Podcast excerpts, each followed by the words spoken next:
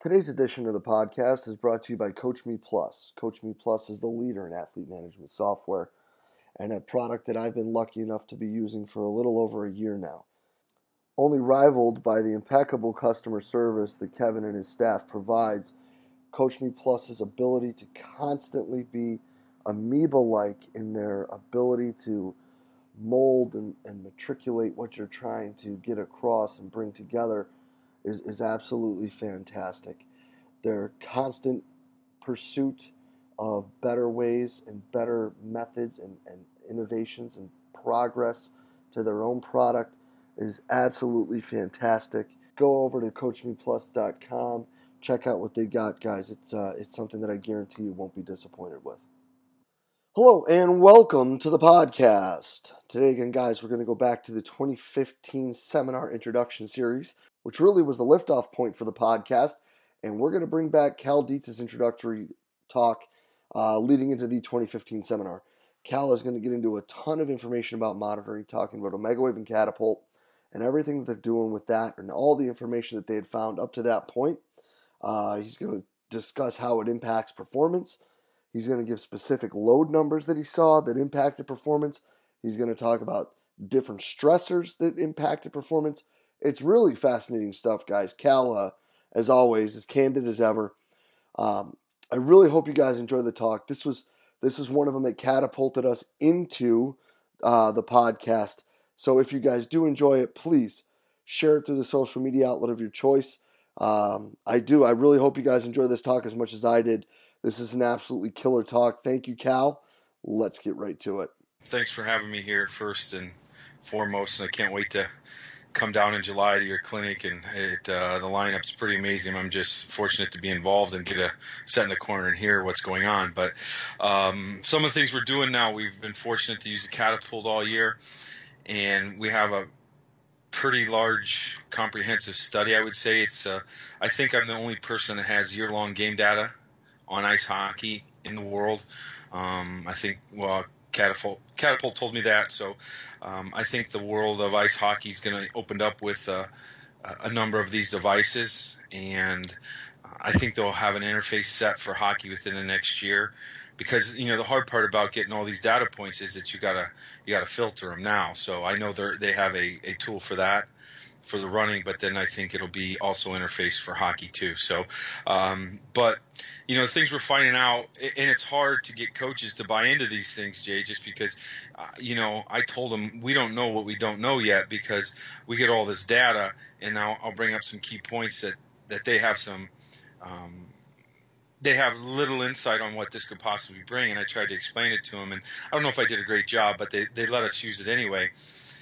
And with that being said, you know, uh, you have to try to not make any promises, try not to rush into anything and, and tell these coaches because, as you know, coaching is um, what have you done for me today, and I need the information yesterday. So, uh, with that being said, I guess you know one of the first things we were able to do was possibly you know do some predictive analytics on let's say a groin injury. Where I'll give you the example, we had an athlete take a puck early Friday night in the left foot. So then you know the pain of that obviously you know i don't know if people who are relative to hockey the foot swells it's it's it's brutal it's it's ugly. I mean i mean it breaks bones sometimes. So i mean a lot of people don't understand that. And what transpired over the next two days or the next day because it's about a 24 hour window you play two games 27 um, friday saturday night back to back what transpired was at high velocity skating strides, this athlete took on the left foot only 200 over two games, and then he took 600 on his right side. So you can in hockey you can compensate and push with your right leg sooner and more often. You know you may stride on your left a little bit and not push as hard, and then push again with your your uh, your uh, right side. So what transpired, it obviously had Sunday off, and then and then Monday, our, our the way our schedules work is more of a flush out day to get him back so that they can have a hard practice on Tuesday. And then he has a groin issue that appears on the right side on Tuesday. So then I, um, being the genius I did, you know, I am. I, I didn't check the data until Wednesday to see this, but um, a day late, obviously, and a dollar short as always. But you know, and I went to the coach, and the coach goes, "Well, what do we do? I mean, I can't pull him out of the game. He's a first round draft pick." I said, "Well, correct, but what we can do is we can do soft tissue work on the right side, make sure that he's healthy. Um, I don't even, not even sure we would need to restrict him from practice if we did enough tissue work and maybe we found what what what um, tissues had more tone in them, whatever it may be, you know, sympathetic, and then work that out. And then I think they might be fine. But ultimately, you're aware of that's a possibility, and do more recovery methods for that particular athlete.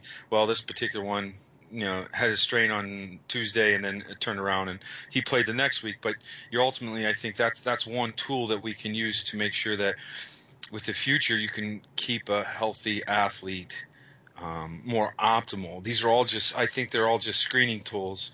Uh, I, I'm not so sure that an analytics person can give you the the complete picture. They can maybe identify some things, but if they don't have the coaching background, it's that painting of the picture here that that needs to be portrayed for most of these uh, most of these things along those guidelines in regards to to all the technology that's coming out. Um, the next thing that we did, Jay, was I actually found a variable on the training loads where you're able to predict if we won 82% of the time or 42% of the time. If we stayed below the variable of the loading parameters during the course of the week, including games, we won. Uh, if we were able to stay below that variable number that we hit, and I, am not going to name the number just because there's there's all these other variables. So you have to do it per team per week. But anyway, it, actually, it was I don't know if it matters. It was 900. So if we were below 900, we also then would win 82% of the time. And if we were above 900, we would win only 41% of the time, or 42. So, I mean, that's that that was the first major tool that our coaches were like, whoa, whoa, whoa are you kidding me? I'm like, nope. And this took a half a year to figure out. Okay.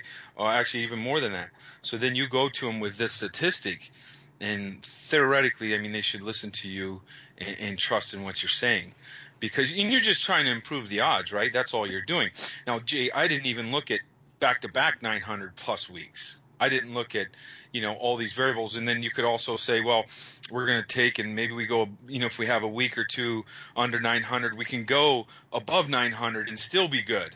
You know, if you have two easier, let's say just a little bit easier weeks. So, you know, um, and, and, we won't, you know, I don't know if we can even get into, oh, we, we can get into it today, but just a brief overview. But Jay, if you look at just exam weeks and uh, all the stress, because with this study that we're doing, this longitudinal, I, I tested omega wave, so we're going to combine that. We did uh, all these different tests during the course of a week with these guys, and we're going to put all this together and find out what happens. But the stress in their lives outside of it, as as you and I know, it has to be accounted for. So exam week, you may take that 900 marker and drop it to to 800. Okay, you just have to be aware. It doesn't mean you can't go hard and fast. It's just you have to be aware that total amount of stress and what these kids are dealing with is, is, is a crazy, crazy amount um, in their personal lives, honestly, in, in the things that they deal with. So that load marker can't always be the same. I mean, if you're at a school that the academics may not be as hard as, let's say, uh, a school that has very strict, uh, you know, high-end academics, that training load might be down a little bit because the kids can't handle it as much. So, I mean, these are all. That's again, that's painting the picture. There's so many variables that you have to literally figure out within your your your own university. Right now, just so people understand, is that 900 mean, median, mode, average, total? 900 for the week.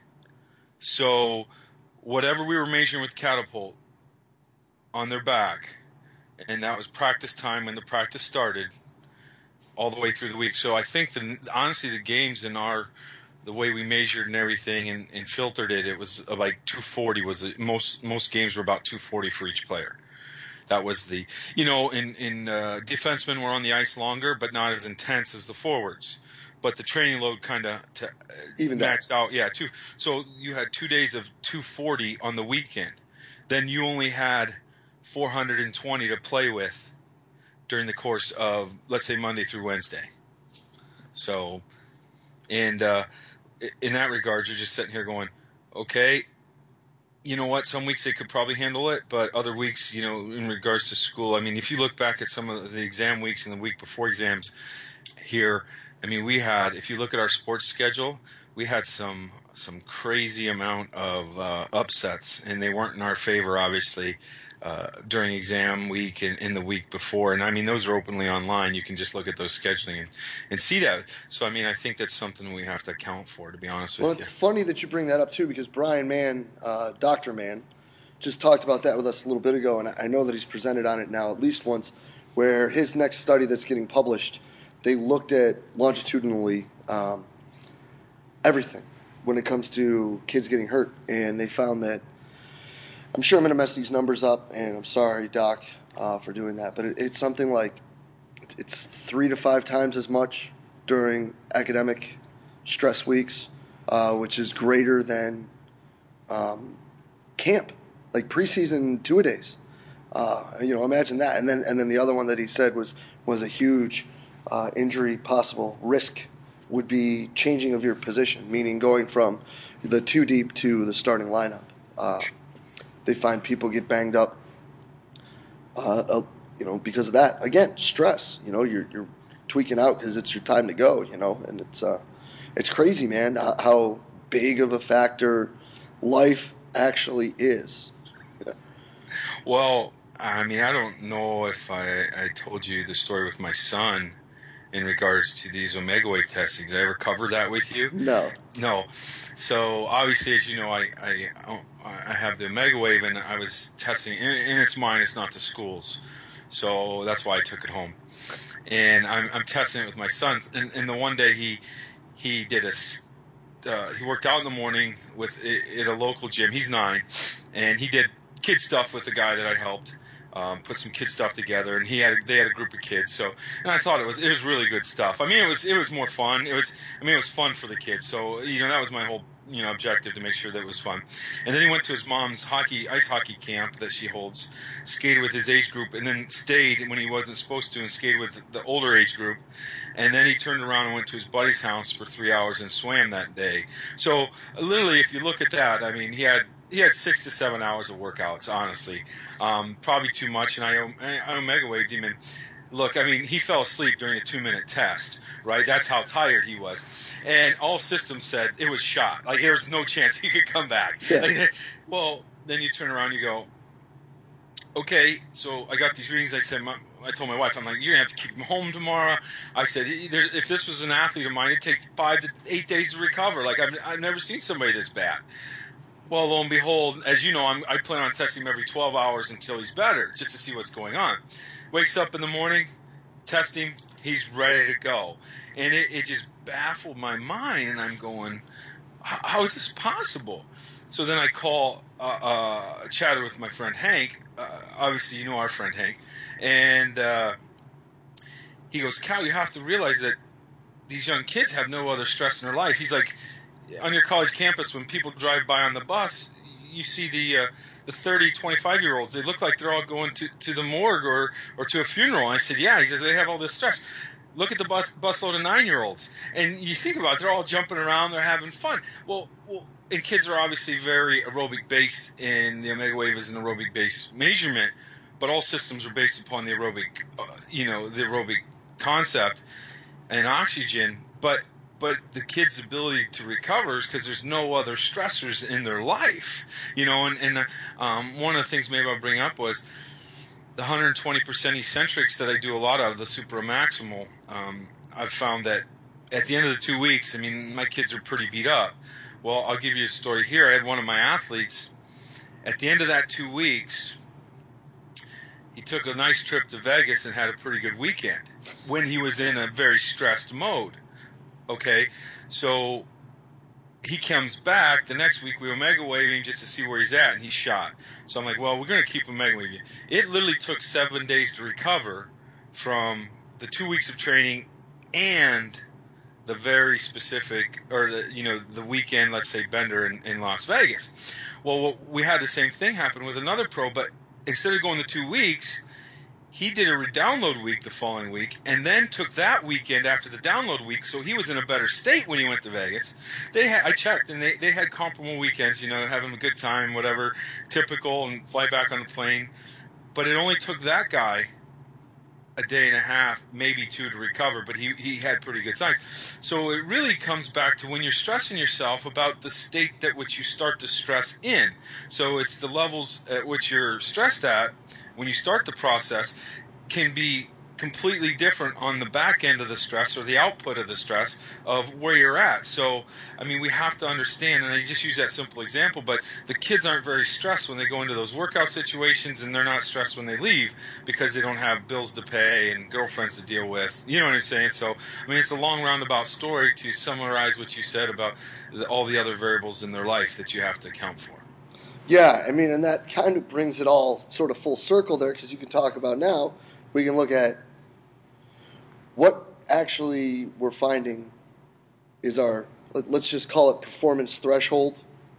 It's an awful term. I'm sure somebody's going to run with it. Great. Uh, I get a nickel every time. Um, you know where? I'm it down. Hold on. threshold. All right, got it. Threshold. How do you spell that? so. every time you cross this point, we see a decrease in our chance of winning. And now we look at, okay, so we know we need to keep them here. Well, what else is going on in their lives that might need to be accounted for that could fluctuate that one way or another? Like, do we need to look at it and say, well, midterm week, the week before that, we probably want to make sure we're not killing them. The week of midterm week, we probably want to make sure we're not killing them. Mm-hmm. And then we probably want to make sure again, probably the first half of that week after, you know, we're still not, you know, trying to set fire to this place because these kids aren't going to come back from that for another eight, ten days. So are we going to cut our nose to spite our face and push them for game A that may have us losing B through D instead of sort of keeping ourselves in ranges of recoverability? Yeah. You know, and I, I, try to sometimes look at this from the coaching perspective. They say, well, if we don't work hard, we're not going to, you know, less chance of winning. Well, you better really like rein in all the qualities that you want and all the things that are going to help you win and do do very high quality but less but less amount of them because that you only have so much of this amount. And you know it, coach if if we're going to lose games because um, we didn't practice as hard one week we're so we're actually on the the i mean it's hard to say this but we probably weren't in good enough shape anyway if you're going to lose all these qualities in one week because it's it's really not possible. So um, I know coaching is a, a, business where you're often scared, and that's often when you perform your best. But you have to trust some, you know. Um, all the all the variables and, and the people that are around you just saying, hey, and why, why wouldn't you call the academic personnel and say, hey, who's got tough exams during this period? who is going to be really stressed. That's where the academic people could come in and say, well, I know this guy's going to be stressed. He's, you know, he's got bad grades in this class. So, you know, and, and, and you know, you and I both know he may be, should be stressed, but he may not be stressed because he doesn't care. So, yeah. right? So that's always another variable right. too. And so, he doesn't care until all of a sudden somebody's like, you need to be now or you will be somewhere else later.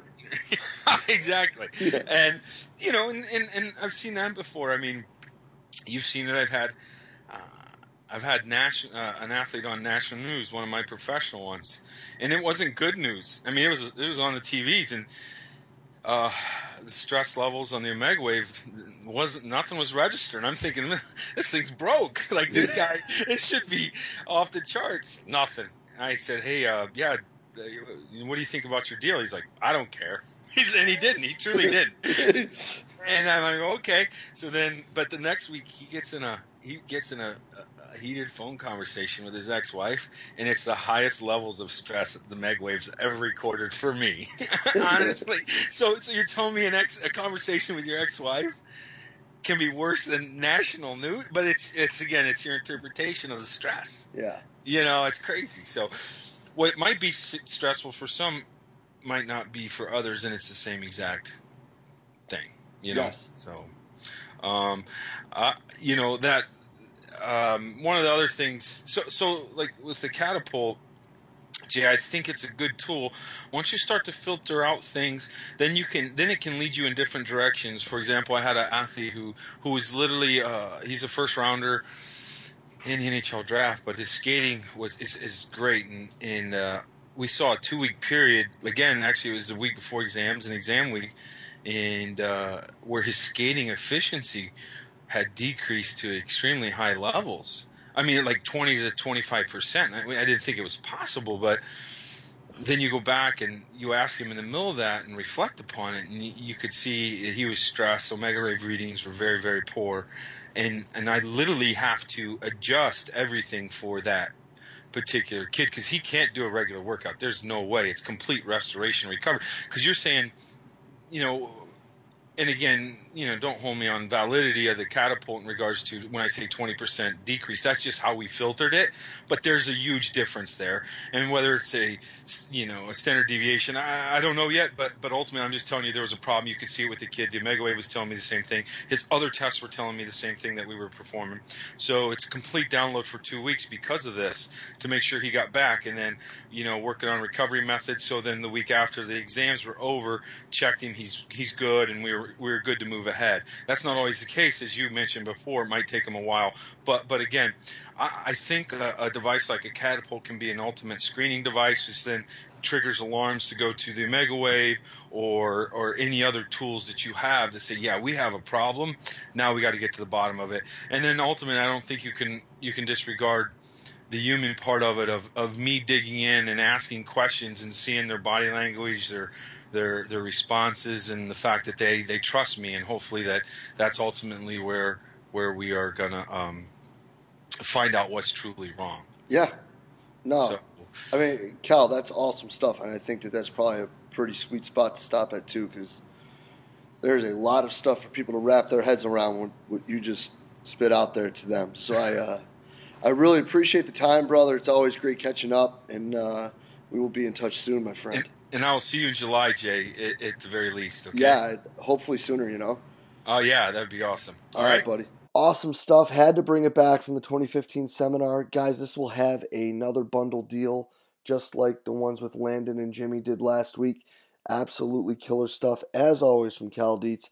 And you know, monitoring is such a sexy thing right now that I think that it's something that uh, we we really need to talk more openly about what people are doing, what they're finding, what they're seeing and, and how they're taking care of the student athletes that they're working with. And as always, guys, if you enjoyed the talk, please share it through the social media outlet of your choice. Uh, we're just trying to get great information out to all the coaches out there, and it's really important to us to make sure that we're putting out the best information. So please, any questions, thoughts, whatever it may be, post it below. And if you did enjoy it, share it away. We greatly appreciate everything you guys do for us here at Central Virginia Sport Performance. We will be back next week with another awesome guest. We will see you then.